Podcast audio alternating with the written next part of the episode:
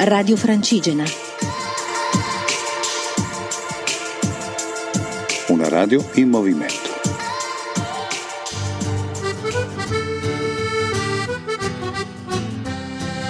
Cammina Foreste Lombardia 2017, in collaborazione con ERSAF, ente regionale per i servizi all'agricoltura e alle foreste.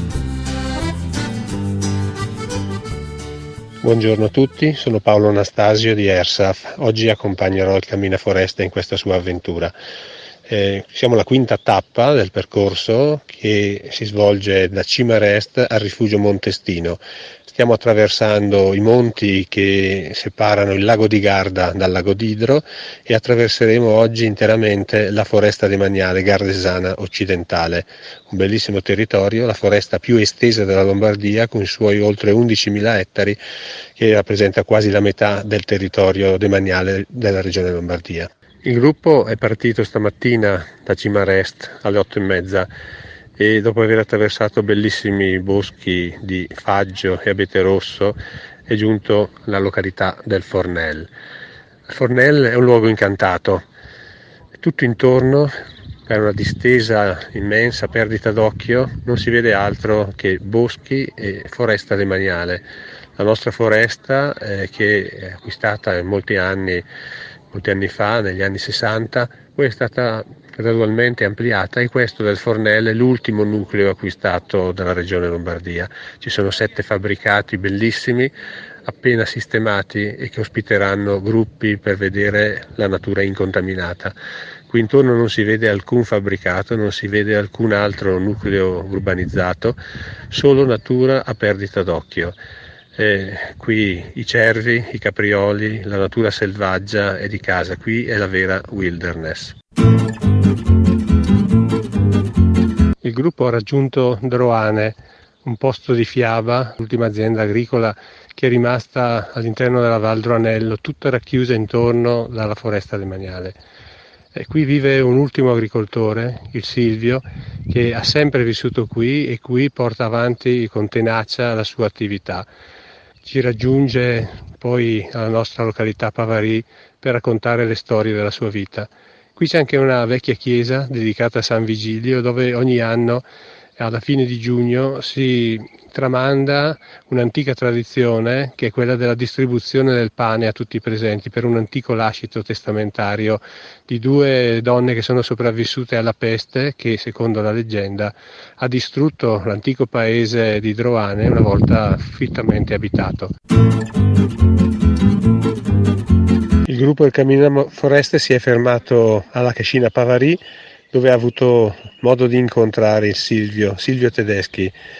E degustando una polenta con formaggi abbiamo ascoltato le storie di Silvio, le storie di una vita passata qui a Droane, di sua mamma, figlia di emigranti italiani trapiantati a New York, che decide di tornare qui nella sua valle sposando un altro italiano e viene a vivere per molti anni qui a coltivare i prati, a allevare gli animali e lui che porta avanti la tradizione. La storia di una vita passata qui, in mezzo ai boschi, in mezzo alla foresta. Ah, e la casa di rame? Qual è quella casa di rame? La casa di rame ostia l'era di quelle lì, i rami. Ma quando l'ha vista? Da New York.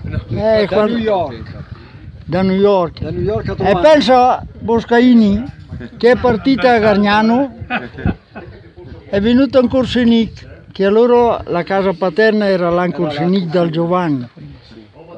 Vedeva una casa, è quella lì Gianni, la nostra, sì sì, avanti, avanti. Arrivava a San Dalgia e quella lì, sì sì. E arrivava Paolo, dice guarda là dove è la casa. Ma la nonna perché parlava italiano? Eh, perché non so, il suo marito sarebbe stato italiano, Ah, il eh. nonno. Il nonno era italiano, è arrivato là. E lei era americana però. Sì, Eh. lei sì. Quando è venuto Jan Corsinic dicevo ma le patate che banda vieni? Non lo sapevo, non ho mai visto la terra, mai visto la terra. Le mangiava appena là, le patate, invece qui le ha viste. è venuto e dice prepara la, la tavola, va Mary, mette giù la tovaia, i mantini tutto. Ma scherza mica no? Qua si mangia polenta con le mani. La sua mamma è venuta da Bondoni, da Bondone con la capra e aveva, sì, la capra aveva un fagottino così sulla schiena col bastone, no? A piedi. E io sono su a- a- lì a- in camiolo con le pecore, mi si presenta sto vecchietta lì, ha detto ma dove andate? Allora ma come vado giù dalla Matela, dalla Maddalena, e la mia figlia, ah di le mio zio, ah va là la dice ma come? Ma poi? Eh, ma come, ti dice ma come il bundu? Ah sì. Niente, le veniva qui all'età che la ga Boscaini, Alle 17 il gruppo è passato nella località Bersaglio di Valvestino davanti al monumento a Giuseppe Feltrinelli, quello che nel 1936 unì la Valvestino al lago di Garda attraverso la realizzazione di una strada che gli permise anche, fra l'altro, di eh, prendere ingenti quantità di legname dalla valle con cui iniziò la sua attività di commerciante di legnami. Eh, di seguito eh, abbiamo raggiunto in breve la segheria veneziana che per anni fu proprio del segantino della ditta Feltrinelli e recentemente l'ERSAF ha ristrutturato e ha ripristinato per poter attraverso una ruota idraulica far vedere il funzionamento di come erano queste segherie nell'antichità. Gruppo è arrivato al museo Don Pietro Porta di Moerna di Valvestino. Abbiamo qui con noi il botanico del Museo di Scienze Naturali di Brescia, dottor Stefano Armiraglio, che è anche conservatore della rete museale del Parco Altogarda. Ci racconta di questa struttura e quello che stiamo visitando.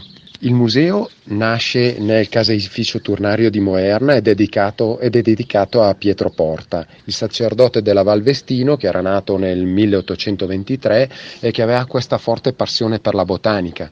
Botanica che utilizzava anche a scopi farmaceutici ed officinali, però in particolar modo aveva questa grande passione per le specie po- spontanee e la Valvestino era proprio uno di questi ambienti elettivi ricchi di specie endemiche, quindi esclusive di questo territorio rispetto a tutto il resto delle Alpi e Don Pietro Porta aveva raccolto tantissimi di questi campioni che in alcuni casi scambiava o addirittura commerciava con tutto il resto d'Europa. E in questo caso in, numero- in, numerosi casi queste piante servivano proprio da sostentamento per l'economia della valle e in occasione di queste sue esplorazioni ha avuto anche la possibilità di studiare alcune piante che poi sono state eh, dedicate a questo sacerdote e portano in alcuni casi il loro nome. Il museo, sviluppato in questa, in questa struttura, offre un, il primo piano espositivo dedicato ancora al caseificio turnario, il secondo piano dedicato a Don Pietro Porta e ad assun- alcuni suoi campioni originali messi qui in deposito grazie alla collaborazione col Museo di Scienze Naturali di Trento. Camminato con noi oggi il dottor Enrico Boscaini, che per 25 anni è stato il dirigente dell'ufficio di Gargnano e quindi il direttore della foresta gardesana occidentale. Gli chiediamo le impressioni che ha avuto a camminare con noi oggi. Eh, innanzitutto ringrazio ERSAF per la manifestazione della Cammina Foreste e grazie a questa manifestazione eh, ho camminato anch'io, ho fatto la tappa eh, Finili di Reste Moerna Stino. Ho ricamminato su antichi sentieri che conoscevo e che con piacere ho rivisto, con antiche piante, con antiche località, antichi nomi e con tanta gente simpatica a cui ho trasmesso alcune mie eh, considerazioni su tanti anni di lavoro.